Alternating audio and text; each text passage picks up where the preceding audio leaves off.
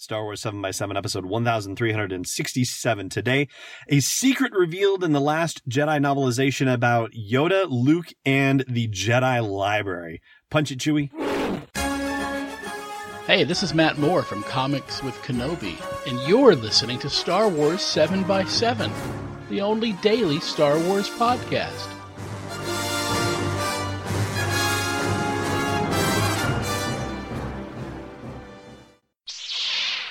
Hey, Rebel Rouser. I'm Allen Voivod, and this is Star Wars 7 by 7 So, I said at the top that I had a great secret from The Last Jedi novelization to reveal about Yoda and Luke in the Jedi Library. And here we go. Here it is. Are you ready?